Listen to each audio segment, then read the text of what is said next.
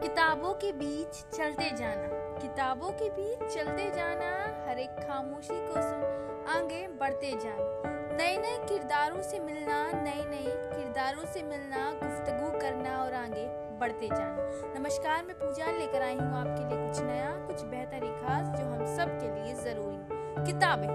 बचपन से लेकर बड़े होने तक हम कई किताबें पढ़ते